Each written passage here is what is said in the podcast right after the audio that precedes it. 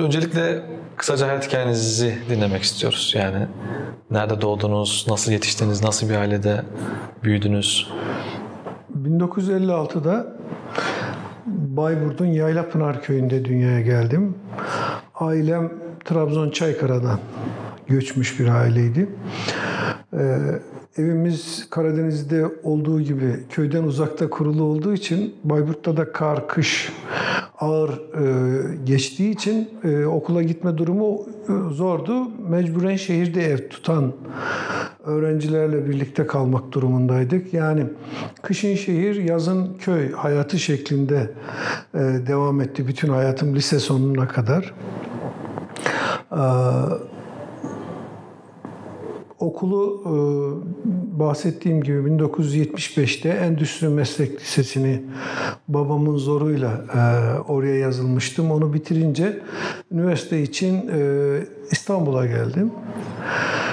E, ve e, o yıllarda e, sağ sol kavramları çerçevesinde yürüyordu her şey. Üniversitelerde büyük olaylar oluyordu üniversitelerin pek çoğu kapalı, kapanma durumunda kalıyordu. Ve 45 günde öğretmenlerin yetiştirdiği bir dönemdi.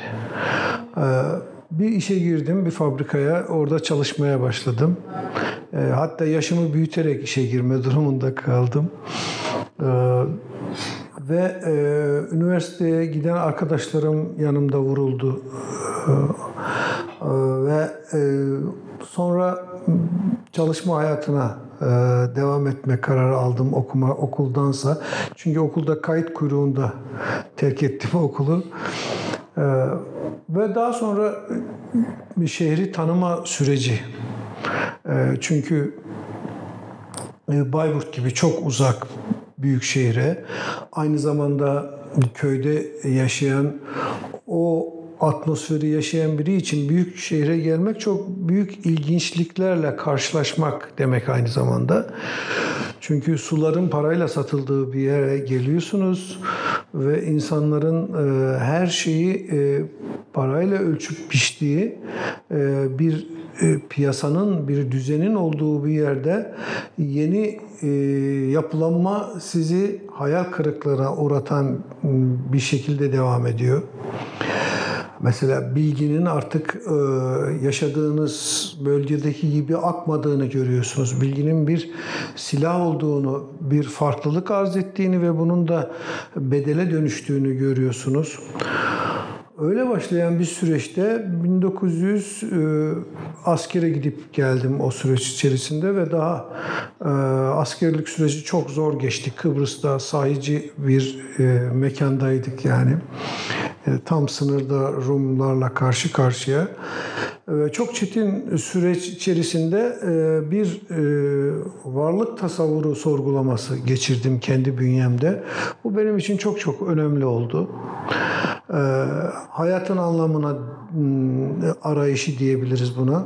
Çok yönlü düşünme fırsatı diyebiliriz.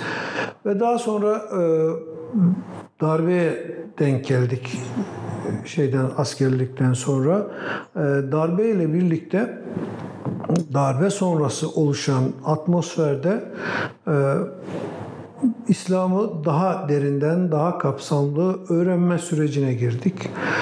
E, bir grup arkadaşlık orada ve o dönemde 80'li yıllarda müthiş bir e, dindarlaşma süreci e, oluşmaya başlamıştı. Dinin önemini kavra, kavruyordu insanlar ve e, okuma süreci de, okuma serüveninde başlamış oldu. Yani kitapların 3000 ile 5000 arasında basıldığı ve 6 ayda pek çok kitabın baskısının tükendiği, dergilerin e, büyük tirajlara, 100 bin üzerinde tirajlara ulaştığı e, bir dönem 80'li yıllar. Bu 80'li yılları e, iyi anlarsak 90'lı yılları ve daha sonrasını e, tepkileriyle birlikte veya süre gelen süreçle birlikte anlama imkanı elde ederiz. 80'li yıllarda fedakarlık çok üst düzeydeydi. Ve o dönemde görgü anlamında bir e, yoksulluk söz konusuydu. Maddi anlamda da bir yoksulluk söz konusuydu. Yani e, Granfuller'in de dediği gibi aslında 1975'te kaleme aldığı bir şeyde Anadolu'dan e, büyük şehirlere okumak için gelen e, dindar, muhafazakar kesim çocukları şehirde kalarak e, bu değişimin motorunu oluşturdular diye söyler ve bu tespit doğru bir tespittir bana göre. E, arkadaşlarıma baktığım zaman %90'ı böyle. Ve biz e, o dönemde herkesin bir hizmet yaptığını, herkesin e, fedakarlıkta bulunduğunu, insanlara bir şey anlatmak için, İslam'ın mesajını ulaştırmak için çabaladığını gördük ve biz de bir şeyler yapalım diye düşündük. Ne olabilirdi? Mesela o dönemde Mektep dergisi Fatih'teydik ve Fatih'te Mektep dergisi çıkıyordu. Mektup dergisi çıkıyordu Sene kadınlara. kaçtı bunların? 1984'ten bahsediyorum. Ee, Sonra İstanbul'a geldi. Önce Ankara'da çıktı. İslam dergisi 120 bin tiraja ulaşmıştı. Bu mesela. İskender Paşa Evet. çıkan. Bilim Sanat yine onların çıkardığı, Kadın Aile yine o grubun çıkardığı dergiler. Ee, bunların hepsi Fatih'te çıkıyordu ama hepimizin bir bilgisayarı yoktu. Çok ilginçtir. Ee, o günkü tekniği yani dergi nasıl çıkarılır tekniğini anlatsam bile bugün kimse bunu anlayamaz. Çünkü e, Eldim dizgi vardı Sultanahmet'te ve hepimiz orada dizdiriyorduk dizgiyi. E, alıp geliyorduk e, ve e, kartonlara yapıştırarak onun filmini çıkarmaya çalışıyorduk. Birkaç dediğimiz şeyi yapıyorduk. Rapito ile çerçeve çiziyorduk. Yani bugünkü ekrandakiler buna gülerler şimdi. E, Öyle hazırlıyorduk dergileri ama büyük zevkle, büyük gayretle ve iştahla hepsinin birer e, okuyucunun ondan alacağı hazı hissediyorduk daha dergi çıkmadan önce. Yazıları hazırlıyorduk. Bizim grupta e, işte Kenan Yabanigül vardı. Bizim yönetici pozisyonumuzda abi dediğimiz ve Mehmet Burhan Genç e, vardı, İbrahim Sadri vardı, ben vardık, Mehmet Aktaş vardı ve bizim bir çocuk e, dergisi alanında bir boşluk gördük ve burada dergi çıkarabiliriz diye düşündük. Ee, ilk toplantılarda, konuşmalarda vardım ama ben başka bir işte çalışıyordum. Bir yıl dergiyi uzaktan takip etme durumunda kaldım.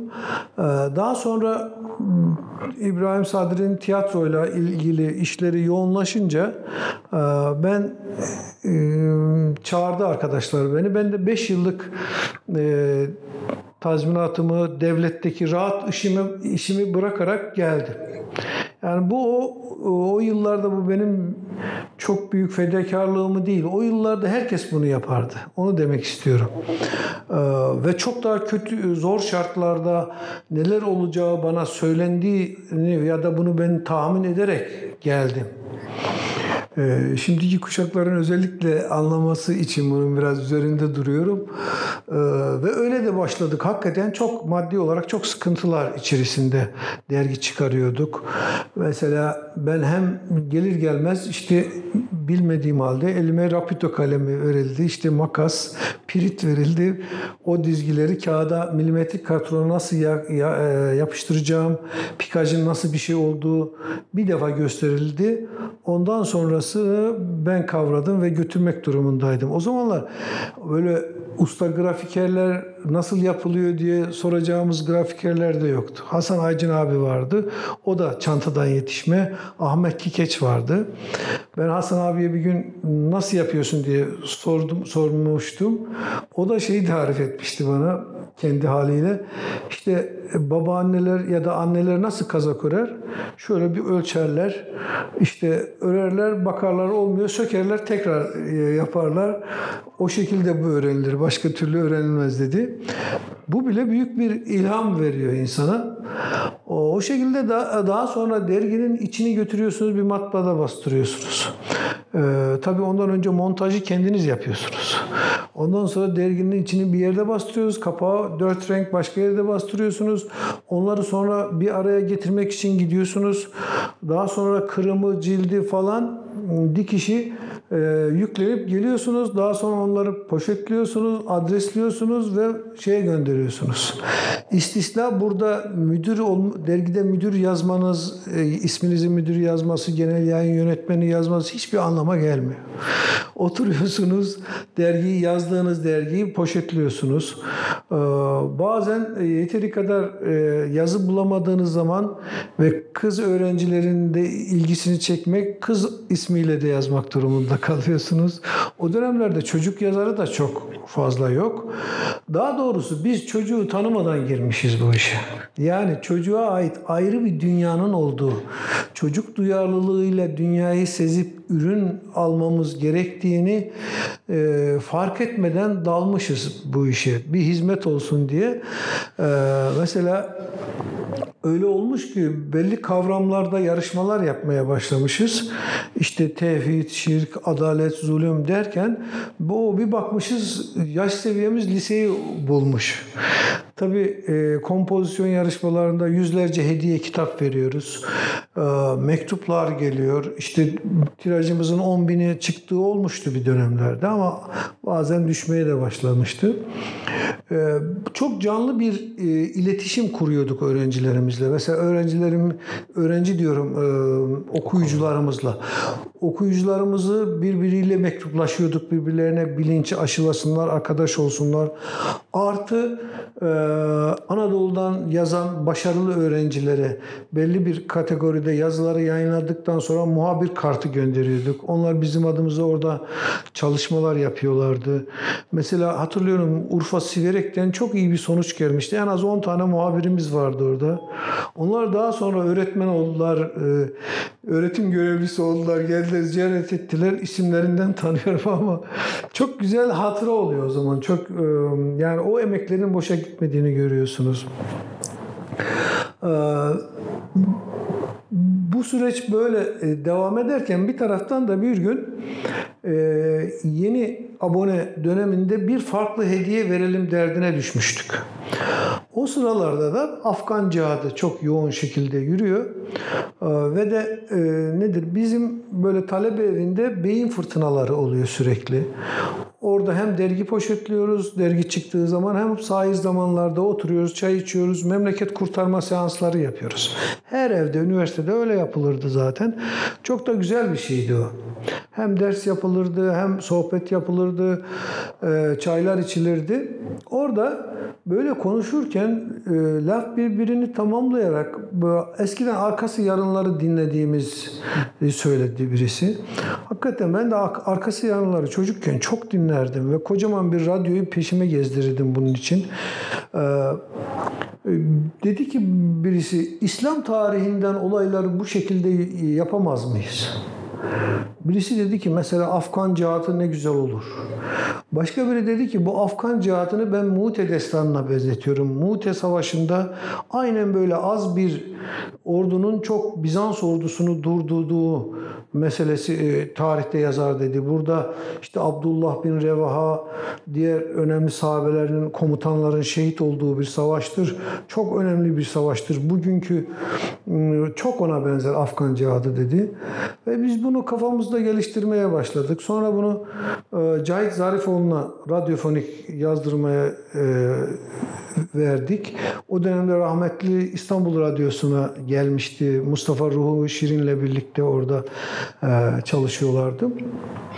Daha sonra bu neticede bu kaset çıkınca olağanüstü bir ilgiyle karşılandı. Çünkü o dönemlerde e, televizyonlar renkli değil, özel televizyonlar ta 90'ı bekleyeceklerdi. E, bir TRT vardı, o da çok resmi, çok soğuk, çok sert. Belki de öyle olması iyiydi. Rating derdi yoktu. Yani rating dediğimiz canavar henüz virüs bulunmamıştı.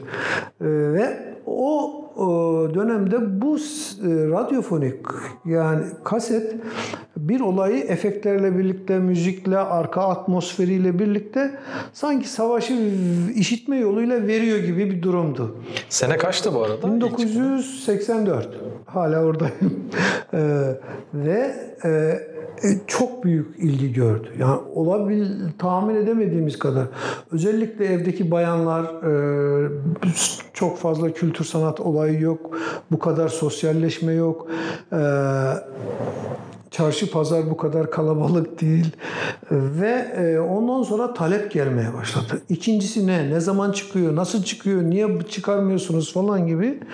Tabii ilk e, kasette bağlamayla marş söylenmişti. Ve bu o kadar büyük dert oldu ki o gün insanlardan fetva alınmaya başlandı. Bizim kasetteki bunun dinle, sahabe sözünün e, sazla söylenip söylenmeyeceği konusu ve e, caiz değildir fetvaları çıktı. E, bir kısım cemaatle bizim kasetimizi satmadılar. Biz de yani bunu geri çekelim dedik ve e, bağlamayı e, tekrar montajdan geri çıkardık. Ve ondan sonra sazlı mute, sazsız mute diye ikiye ayrılan bir şey çıktı.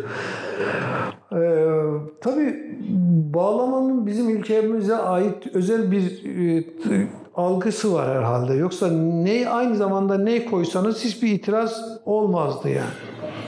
E, velhasıl sonradan bunun arkasında kasetler gelmeye başladı. İşte ilahiler geldi, nedir gün batıdan doğmadan diye bir sassız, sadece defile oluşan Ömer Karaoğlu ve o günkü adıyla Selikat diye bir grubun e, la çıkardığımız marş mesela çok yine fazla ilgi gördü. Arkasından e, Musab bin Ümeyr'in hayatını konu alan bir band tiyatrosu yayınladık. Arkasından Tevbe, arkasından Hendek benim yazdığım. Ondan sonra e, Hicret, İbrahim bin Ethem gibi e, oyunlar e, öyle büyük ilgi gördüler e, ve Anadolu'da hatta kırtasiyeler çoğaltıp satmaya başladılar. O zaman da yeni bir tartışma çıktı. İşte bu kasetleri e, çoğaltmak caiz midir değil midir? Helal mıdır değil midir? Hatta biz o zaman e, hatırlıyorum ee, bir afiş basmıştık ve afişin altında küçük şöyle bir şey yazıyordu. Ee, kasetlerimizi işte haksız yere çoğaltıp satanlardan ahiret gününü hatırlatırız. Yani mahkeme çok hoşumuza giden, çok da rağbet ettiğimiz bir şey değildi. Bizim afişimizi yani bu notun düşüldüğü afişi gören o zamanki e, gazeteciler bizi e, Cumhuriyet Gazetesi o zaman farklı bir tarzda çıkan Nokta Dergisi falan gelip bizimle röportaj yapmaya çalıştılar. E, tabii o zamanki röportajların hiçbirine güvenemezsiniz. Yani söylediğiniz sözün e, ne kadarını orada bulursunuz ve ne kadar hayalde üretildiğini e, hesap edemezsiniz. O yüzden bizim Mehmet Burhan Genç noterden karar aldırmıştı. Onu da hatırlıyorum. O dönemin özellikleri bakımından söylüyorum bunları.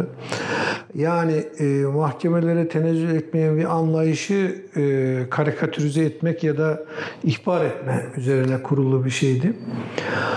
Ve neticede sonradan e, band tiyatroları çok büyük tirajlara yani 300-400 bin tirajlara ulaştılar.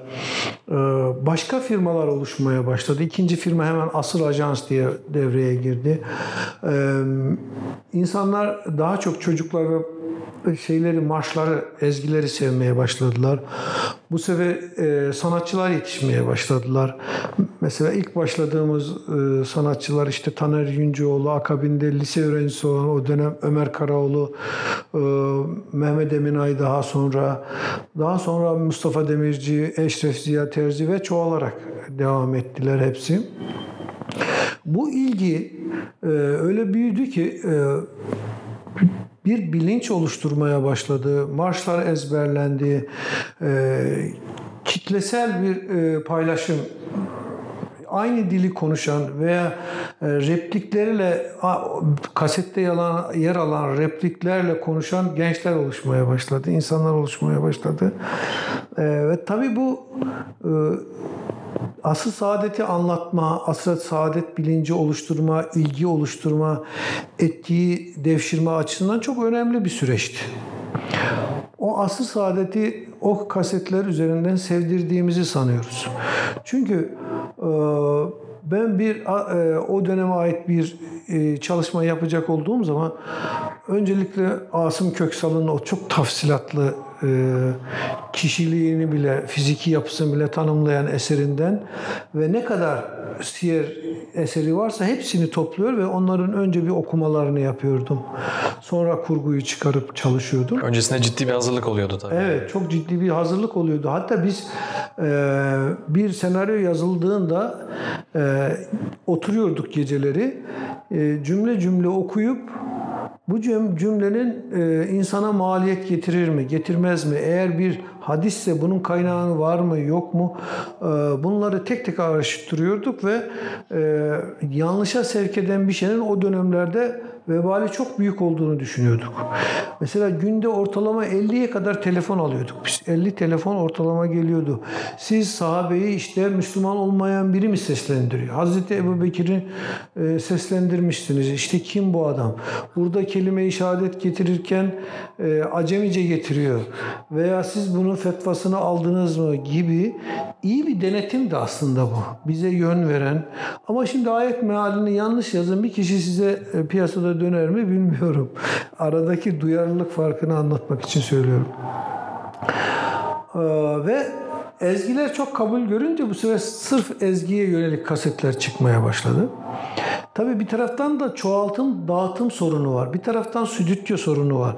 Stüdyolar bizim yaptığımız işi görünce bizi kibarca stüdyolardan kovdular dolu olduklarını, randevu vermediler. En sonunda işte iş görmez, e, eli titreyen, hep e, sarhoşluktan ayılamayan birinin yanına iş görmeye zorunda kaldık. İçerikten dolayı istemediler evet, destek yani olmak. o günlerde e, irtica bizim adımız yani mürteciyiz ve sattığımız mal yasak mal yani. o yüzden e, bizi sesimizi duymak istemediler. Biz şehir tiyatrolu sanatçılarıyla Ulvi Alacakaptan üzerinden kurduğumuz ilişkiyle onlarla çalışıyoruz. Seslendirmeler çok profesyonel oluyor. Hazırlıklar yine öyle. Senaryoyu anlattığım gibi titiz. Ses, sesleri seçerken öyle seçiyoruz. E, hatta o yoksulluğa rağmen kaliteden ödün hiç vermek istemiyoruz. Mesela TV kasetinde e, biliyorsunuz TV süresinde 3 kişinin Tebük seferine katılmadığı için üzüntüsü söz konusudur. Hazreti Peygamber ve Müslümanlar sefer dönüşü onlarla konuşmazlar ve onların durumu çok kötüdür. Tevbe suresi bunu anlatır. Ve sonunda onların affedildiklerini duyunca sahabe ne yapar? Öyle bir şükür değil mi? Çığlığı atar. E, senaryoda bu var ama şehri tiyatroların en usta sanatçıları bile bunu söyleyemiyor. Söylüyor da bizim içimize sinmiyor. Yani o atmosferi anlayamıyorlar, anlatamıyoruz. Yeterince içten İşten olamıyor. Onun ne maliyet getirdiğini, ya o olayın nasıl bir şey olduğunu e, hissedemiyorlar ve biz e, imanlı bir ya İslam'ı e, özümsemiş, e, bu konuyu bilen, e, hisseden, yaşayan bir sanatçı bulmak zorundayız. Onu bulduk sonunda. Ona bir defa da söyletince oldu. Kim ve, bildiğimiz bir birisi mi yoksa Evet. E, isim olarak? Yusuf Ziya Özkan. Ee, ve daha e, sonralar e, bu kalite e, firmalar çoğaldı. 50'ye kadar 90'lara geldiğinde 50 ile 100 arasında bir firma sayısı oluştu. İşte ama maalesef kalite gitgide bozuldu. Neden? Artması umut edilir rekabetten dolayı ama kimisi işte kitabı okuyarak kasete aktarmaya yoluna gittiler. Ee, bu süreç işte 90'lı yıllara gelindiğinde radyoların malzemesini oluşturuyormuşuz. Biz haberimiz yokmuş yani. 90'lı yıllarda e, radyolar oluşmaya başladı. Bizim cenahlar Türkiye çapında zannediyorum 400 kadar radyo yayın hayatına başladı. Fakat e, radyolarda da bu sefer telif sorunu oluşmaya başladı. Radyolar telif verme e, taraftarı değildi. Vermediler de büyük bir kısmı %90'ı. Ve biz yapımcılar olarak o zaman e, külliyen iflas ettik ve başka alanlarla kaymak durumunda kaldık. Yani sizin eserlerinizi yayınladılar ama size telif ödemediler. Evet. Ee, anlaşılır bir şey değildi tabii. Yani e, biz gaybe iman eden bir e, inanca sahibiz ama e, mal dediğimiz şeyin illaki elle tutulur, gözle görülür, görülür bir şey olmasını telakki edişimiz, sanat olayına prim verme işimiz hala e, sanatın küçümsenmesi olarak tebarüz etmiş. Böyle yürüyor yani maalesef. Üzüntüyle söylüyorum bunu. Tabii orada üzüntümün çok e, üzüntü olarak sarsıldığım yerler şu. Yani e, insanımızın belli bir duyarlılığa gelmemesi insanı üzüyor o telifin dışında olarak. Tabii 90'lı yıllarda özel televizyonlar hayatımıza renkli olarak girmeye başlayınca o e, TRT'nin asık suratlı çok ciddi yapısı kırılınca bu sefer e, rating bütün insanları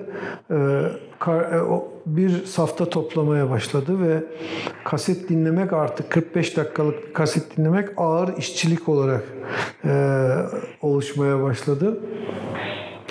E, rating olaya girince kavga, mahremiyetin e, ilanı, e, ondan sonra müzik, eğlence programları, yarışma programları artık e, evlerimizin kamusal alana taşınması olarak 1990'larla birlikte süreç dahilinde bugüne kadar geldi.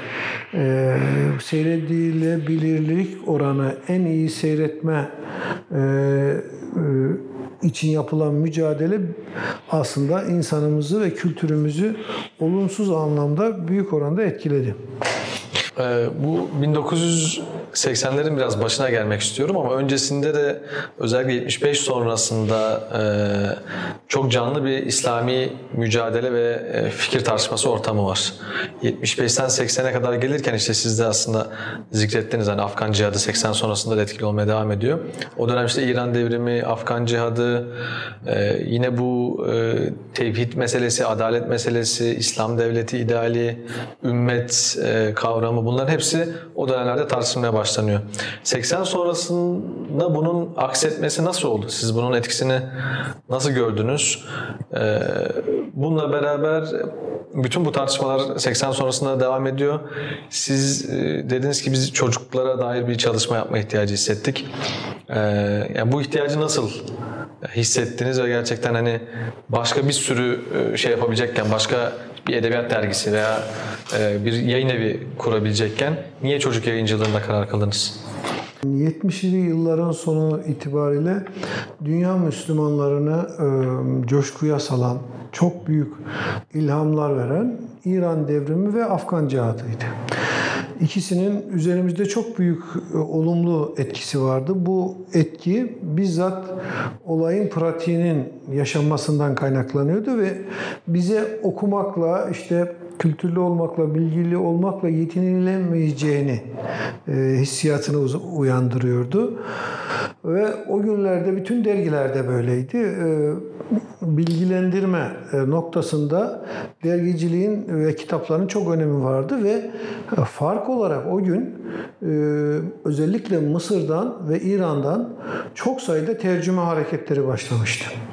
Enteresandır işte 6. filoyu e, sol cana taşlarken o dönemdeki e, milliyetçilikle muhafazakarlık arasında karışık bulunan e, Müslüman gençlik şaşkındı, ne yapacağını bilmiyordu.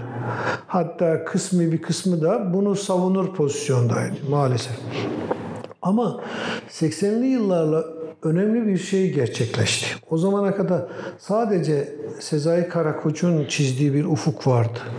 Yani bu davanın e, büyüklüğü işte Buhara'dan Endülüs'e kadar Mekke'den, Kudüs'ten başlayarak ümmet coğrafyasının vurgusu sadece ona aitti benim görebildiğim.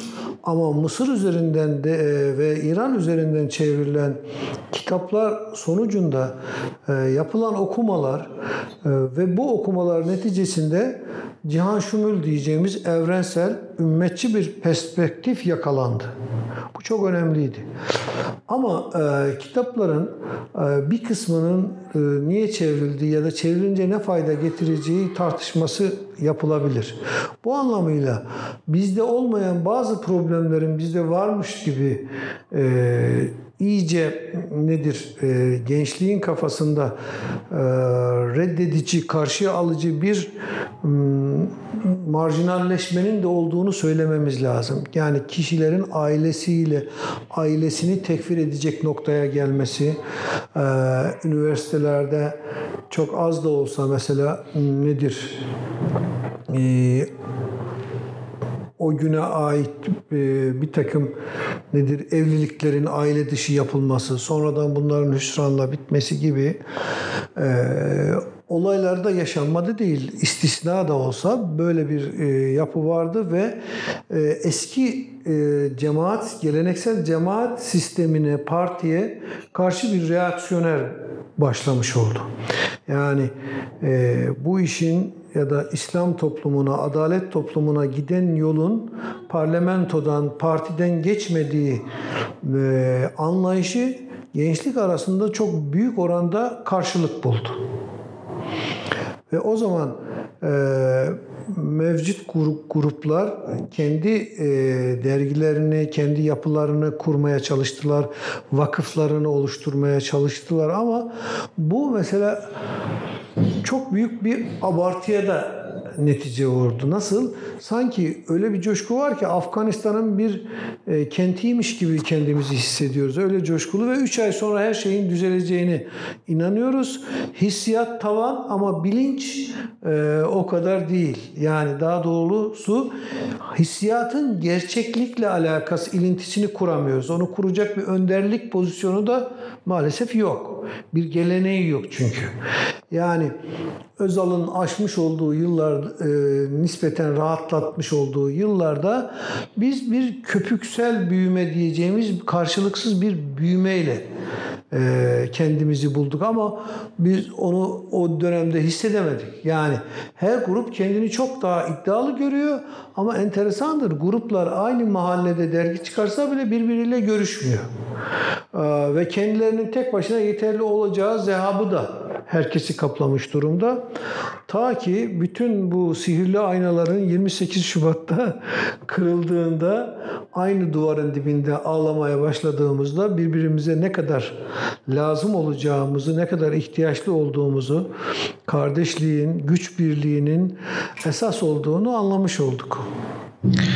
28 ee, Şubat'ı da e, size biraz ayrıntılı soracağız. Daha doğrusu 28 Şubat'ın sonrasında siz aslında bir tarafını belki bir kısmını aktardınız.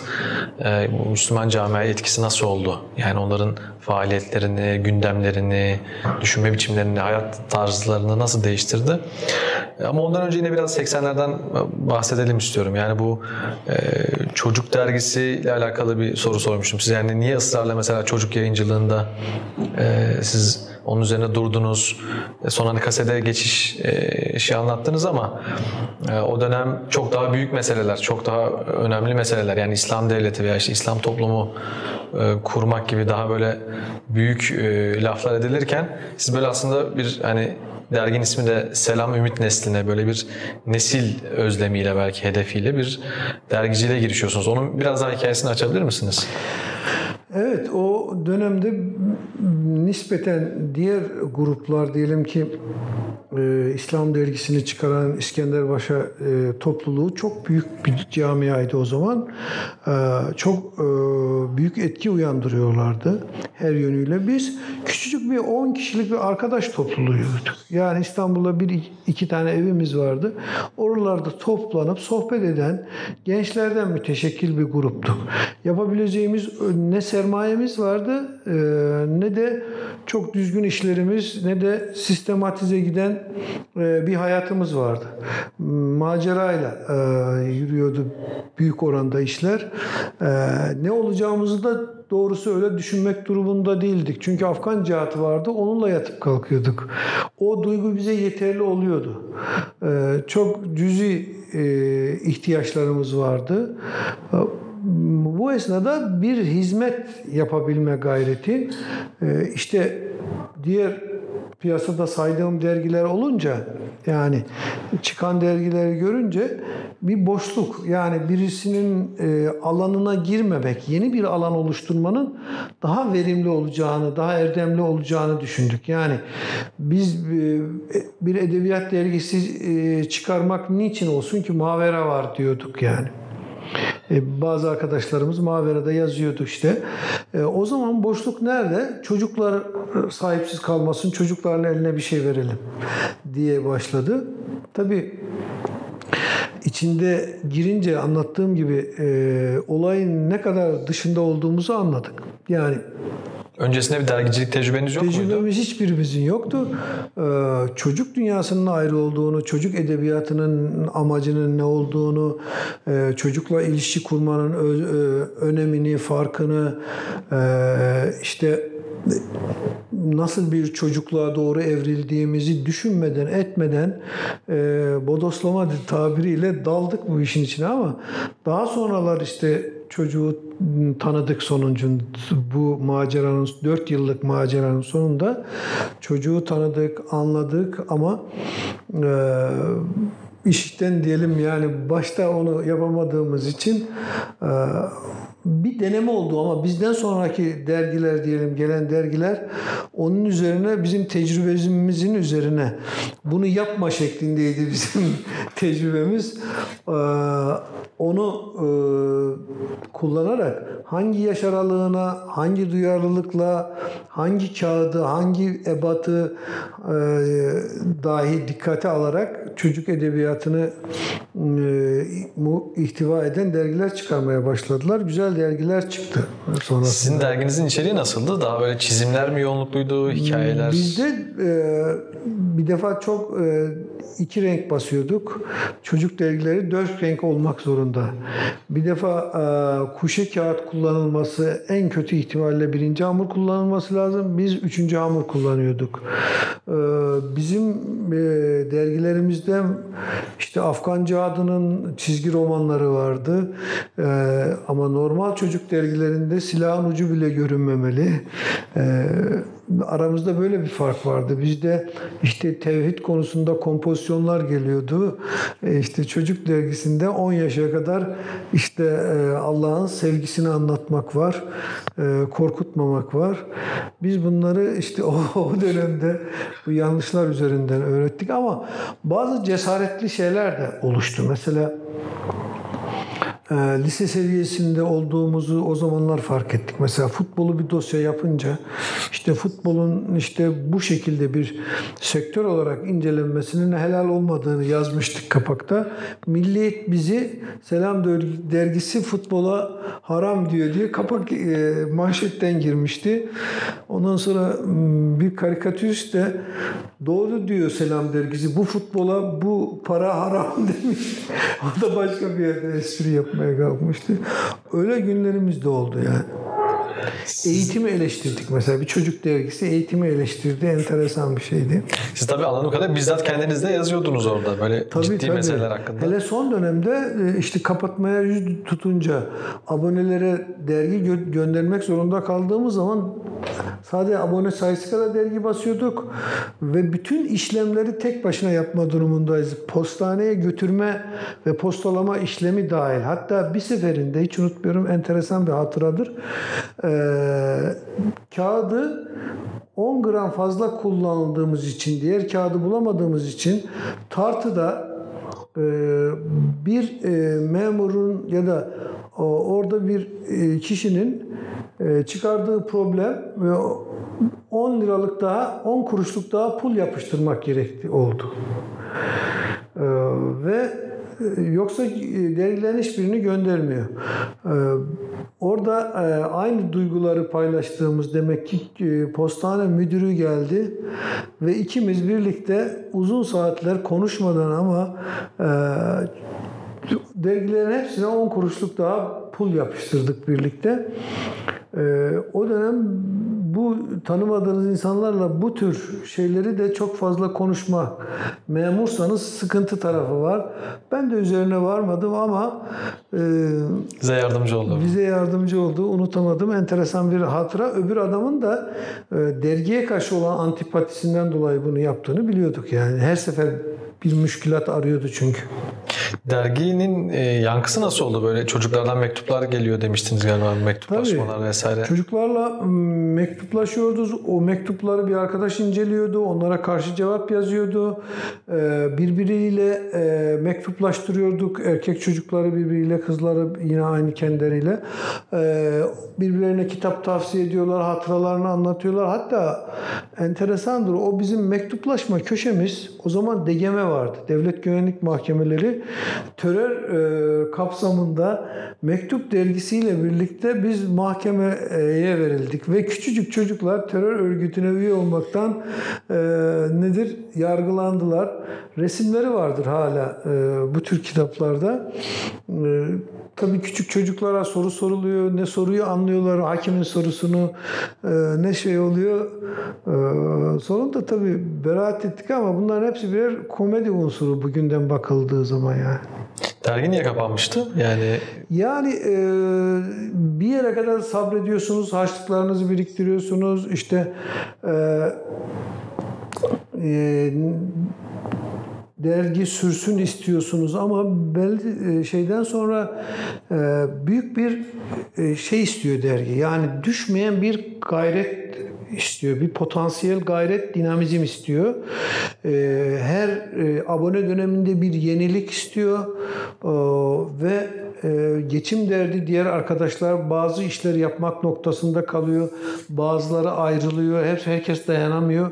E, bu sorunları yaşadık. Özellikle de biraz önce bahsettiğim bu kaset maratonu bizi e, alıp götürdü. Ticari olarak da bir yol çizdi. E, o zaman işte kaset stüdyoda hazırlanması diyorum problemdi. Çoğaltılması problemdi ve dağıtılması problemdi. Çünkü İmeçe dediğimiz o müzik piyasası bizimle ilgilenmiyordu. İlgilenmek için bizim onlara büyük bir kar getirmemiz ve tirajlarımızın çok yüksek olarak onların eline kaset çoğaltılmış kaset vermemiz lazımdı. Bu da bizim maddi gücümüzü karşılamıyorduk o oranı. Daha sonra kendi çapımızda bunu yapmaya başladık ama her 6 ayda bir, bir yılda bir büyüyerek gitti ve neticede kaset fabrikası ortaya çıktı. Daha sonra CD'ye dönüştüğünde kaset fabrikanın içinde CD ünitesini de kuruldu ve azim dağıtım dediğimiz dağıtım sistemi 1987'de kuruldu ve o günden bugüne kadar e, bugünlerde tabii e, kasetçiliğin tamamen bittiğini, müzik piyasasının meçede de bittiğini tamamen söylememiz lazım. Bunun farklı ve çeşitli sorunları var. Şimdi bu dergi ve band kaydı özellikle birçok e, kişi kitle için ve aynı zamanda birçok e, topluluk için bir kaynak e, söz konusu. O dönemde de epeyce insan bundan faydalanmış belli ki. Peki siz kendi şahsınız adına e, tam olarak hangi kaynaklardan, kişilerden, belki kurumdan ya da bir mekandan bahsedebilirsiniz? Yani siz kendinizi beslemek adına neler yapıyordunuz o dönemde? Evet. Tabii o günlerde başlayan yoğun okuma serüvenim bugüne kadar da devam etti. Bunun yanında nedir? E, şiir ve e, senaryo üzerinde çok yoğun çalışmalarım oldu. Önce zaman yayıncılıkta çıkıyordu. Daha sonra rekord eklendi. Arkasından bir arkadaşımla birlikte Giz Ajans diye bir e, ajans kurduk. Orada da 40 kadar sesli yayıncılık ürünü çıkardık. E, band tiyatrolarında sanıyorum çok e, önemli e, eserler çıktı. Çünkü e, bu konuda e, dinleyicinin neyi talep ettiğini sanıyorum ben kendi üzerimden çocukluk yıllarından ki o arkası yarınlara olan düşkünlüğümle e, halledebildiğimi düşünüyorum. Çünkü e, merak unsuru oluşturmak, fazla cümle kullanmamak, işte o drama tablolarını e, işitme yoluyla iyi verebilmek mekana ve geçişleri çok sık yapmamak, e, çok da sıkıcı olmamak bütün bunun bir matematiği var kendi içerisinde. Bunu yakalayan çok az insan oldu sanıyorum. Ee, bu anlamıyla e, köreldi bu e, durum. Çünkü kitabe bilgileri aktardığınız zaman işitme yoluyla önü tıkanıyor ve dinlenilirlik oranı düşüyor. Ee, ama dramatik unsuru, hikaye ve merak unsurunu e, öne çıkardığınız zaman daha e, dinley, e, dinleyiciye cazip geliyor ve onu efektle ve müzikle desteklediğiniz zaman hissediş vermeye çalışıyorsunuz. Bunun yerine bilgi vermeye kalktığınız zaman itici bir reaksiyonla karşılaşıyorsunuz. Bu anlamıyla çok sayıda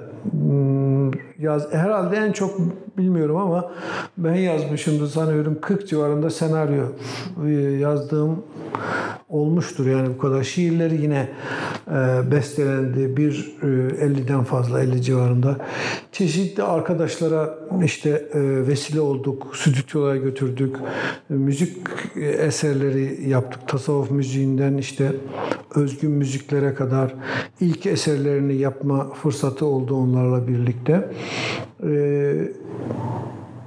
yoğun ve güzel yıllardı o, o yılları hatırlıyorum. Tabii üzüldüğüm, üzüntülerim var mı? Var elbette. Yani kendi içimizde bu e, alanı mahkum ettik. Nasıl oldu bu?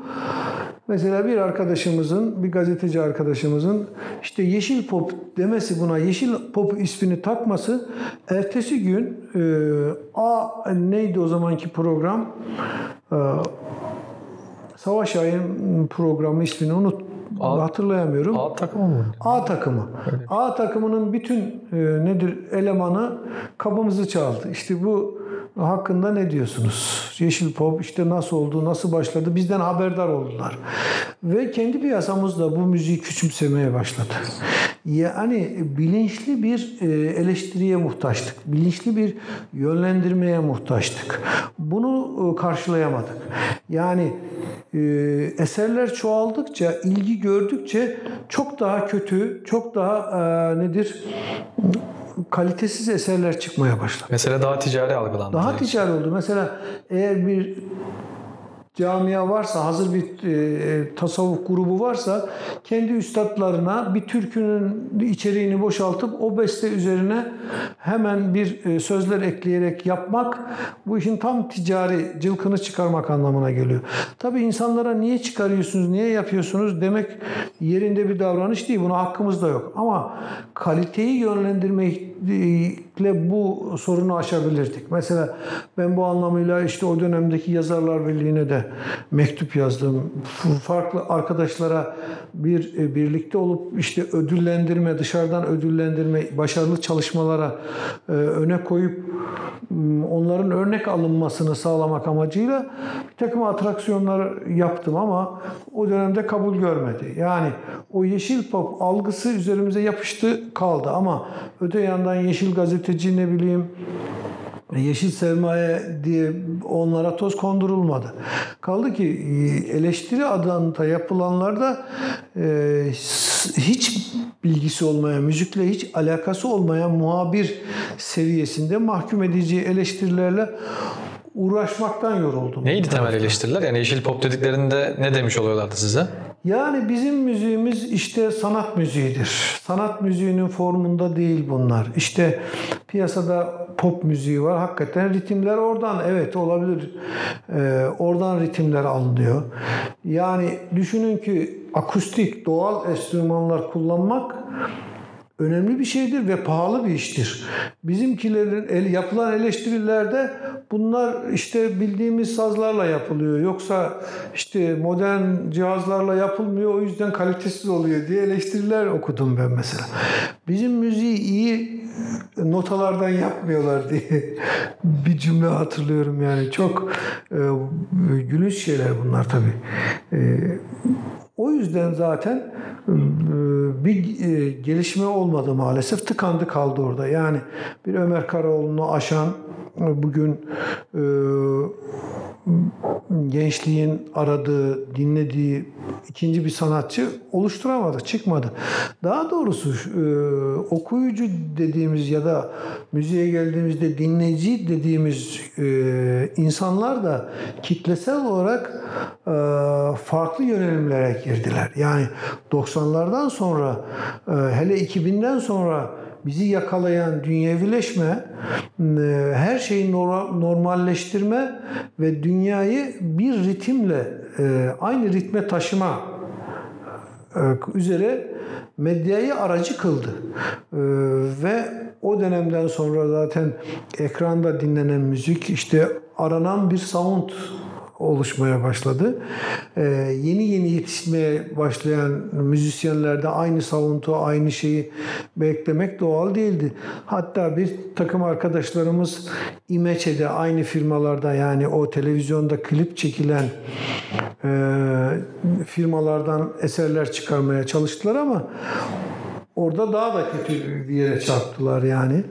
Ee, ve neticede e, bu gelinen noktada e, elektronik piyasanın e, her şeyi çok çabuk tüketmesi ve müziği anında internet üzerinden cihazınıza geçirme noktasında imeçe piyasası da yani seküler anlayışlı müzik piyasası da çöktü. Yani şu günlerde birkaç senedir müzik eseri üretilmiyor. Sadece sanatçılar tek şarkı yaparak onu kart vizit gibi kullanıp e, konserler yapmaya çalışıyorlar ve yapımcılar çekildi zaten.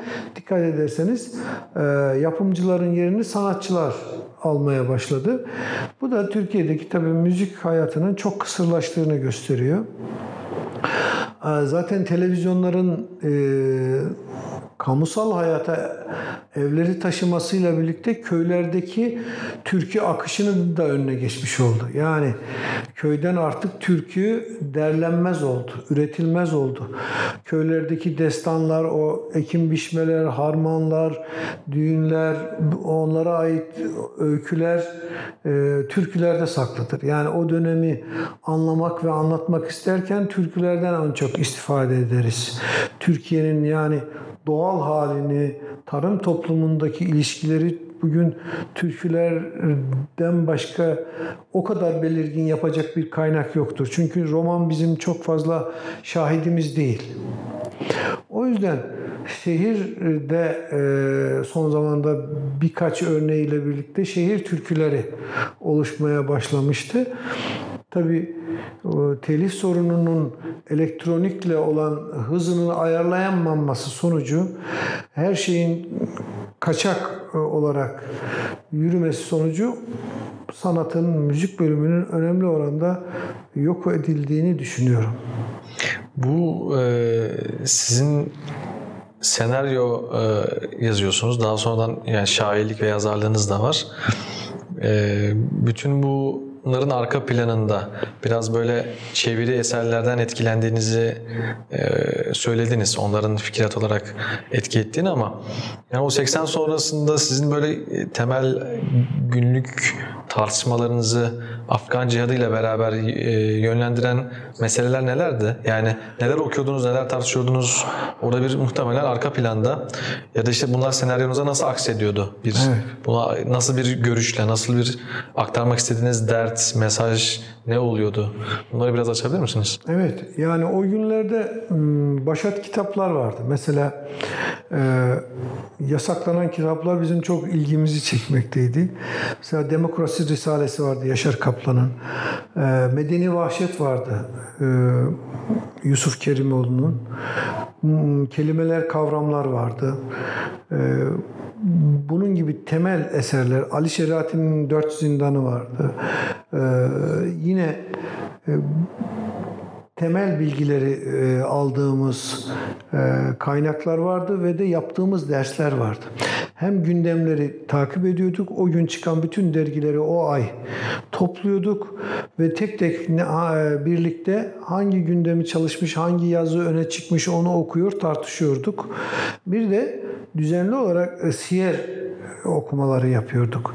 İşte m, Fıkıh-ı Sire, e, Muhammed Gazalı ve m, Ramazan El-Buti'nin eserleri üzerinden ve diğer Asım Köksal üzerinden aynı konuyu farklı eserlerden okuyarak e, siyer bilincimizi, bilgimizi ge- genişletiyorduk. E, öyle bir, bir beslenmeyi birlikte yapıyorduk. Yani sadece tek tek okuyor ama birlikte fikir teatisinde bulunuyorduk. Tartışmalar yapıyorduk, sohbetler yapıyorduk. E, sanki böyle bilginin yerleşmesini sağlıyorduk. Ee, bilginin öznelleşmesi diyebileceğimiz o günün bütün talebe evleri dikkate değerdir yani incelemeye değerdir. Ee, önemli yazarlar gelir konuk olurdu onları çağırırdık yani kültür e, şimdi buraları e, bu işler biz salonlarda oluyor. O gün biz evlere çağırırdık. Evlerde dinlerdik hocaları, yazarları. Onlardan istifade ederdik, sorular sorardık ama nasıl sorular sorardık? Patır patır patır patır sorular sorardık. Ee, Daha bir arayış vardı muhtemelen. Tabii. bir arayış, bir Şimdi sorgulama. onu kıyas ettiğim zaman ben bazı e, sohbetlere gidiyorum. Sohbet bittikten sonra m, hiç soru sormak isteyenin olmadığını görüyorum.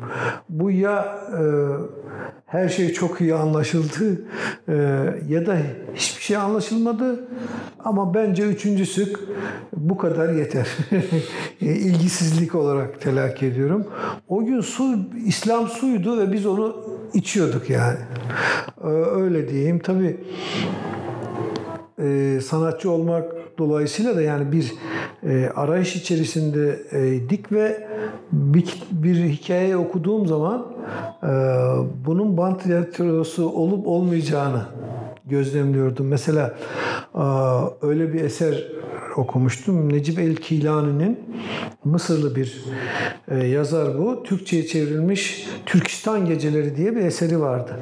E, bu eseri okuduğumda yaşanmış bir olay. Türkistan'da e, 20 yıl bir kıyam yaşanıyor. Osman Baturlar, e, işte oranın o dönem kahramanlar hem Çin'e hem Rusya'ya karşı direnen birbiriyle birbiriyle savaşıp dağlarda yaşayan e, mücahitlerin hayatı ve bu yaşanmış ve bizim bundan haberimiz yok diye.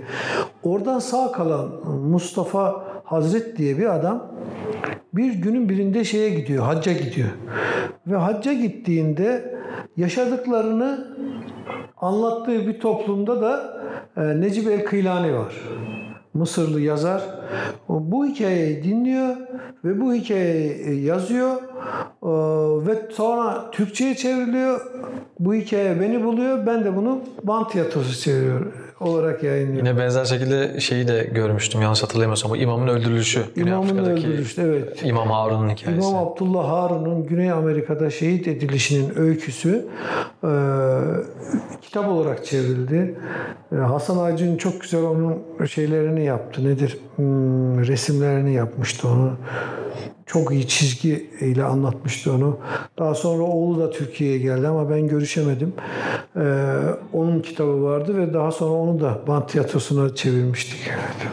Bunlar tabii bir yandan da şey gösteriyor yani sizin o dönem e, yine o belki 70'lerden miras sonrasında gelişen yani ümmet coğrafyasına dair bir ilgi. Evet, alaka. aynen. Oradaki mücadelelere, oradaki hikayelere dair bir e, gündeminiz olduğunu gösteriyor. Aynen evet. Ee, ayrıca Türkiye'den mesela Bediüzzaman'ın hayatını ki müthiş bir film konusudur. Hala doğru dürüst yapılamamıştır. İlk defa ben yaptıktan sonra insanlar yani onun hayatı biraz cesaret istiyor onu. Çünkü sistemle olan kavgası. Ee, onu yaptıktan sonra hmm, kendi cemaatleri e, farklı gruplar da yapmaya başladılar. Yaptılar da. Mesela o da önemli bir çalışmaydı. Hukuki takibata maruz kaldın mı hiç bu şeyler? Tabii. Kasetler vesaire Tabii. içerikten dolayı. Ee, elbette mesela e, şeyde e, 28 Şubat'ta benim bir e, eserim Kurtuluşun Ölümü diye bir eser var. Ölüme değil, e, ölümden değil, biz dili bağlı gitmeye yanarız diye bir şarkıyı Ömer Karaoğlu besteledi ve söylemişti. Savrulsun sarığımız Erzurum'dan Konya'ya, umudun dili olsun. Bir gün konuşur bedenimiz. İşte devam ediyor. Ee, İstiklal Savaşı sonrası öldürülen, e, idam edilen e, insanların e, öyküsü beni çok sarsmıştı. Yani sonradan duymamak rağmen bunlar için bir şiir yazmak, yani dünyada yaşanabilecek en trajik olaylardan bir tanesidir. Siz düşmanından ülkeyi kurtarıyorsunuz. Muharebe ettiğiniz gemi daha sonra namlusunu size çeviriyor. Bu anlaşılır bir şey değildir. Ve suçunuz da sadece sarık giymek e, ve sarığı çıkarmamak oluyor. E, bunun işte romanlaşması, sinemalaşması, şiirleşmesi, ezgileşmesi lazım. Ve e, Çizme diye sanıyorum Çizme diye bir film olarak bu yapıldı. Rize'de geçen bir öykü üzerinden. Ben de bunun şiirini yazmıştım tabii. Önceden şiir olarak yazmıştım. Ömer bunu yakaladı ve yaptı. Ve 28 Şubat'ta bu Marmara FM'de yayınlandığı için bir ay radyo kapandı. Bir ay onu kapattılar ve bu e, parça artık Türkiye'de hiçbir yerde çalınmamaya başladı. Ee, savcı bir tane aldı ama içinde suç unsuru yok. Dili bağlı gitmeye yanarım. Bunun neresini e, siz... Yani mesajı anlamışlar ama Evet. Öyle bir hatıra var evet.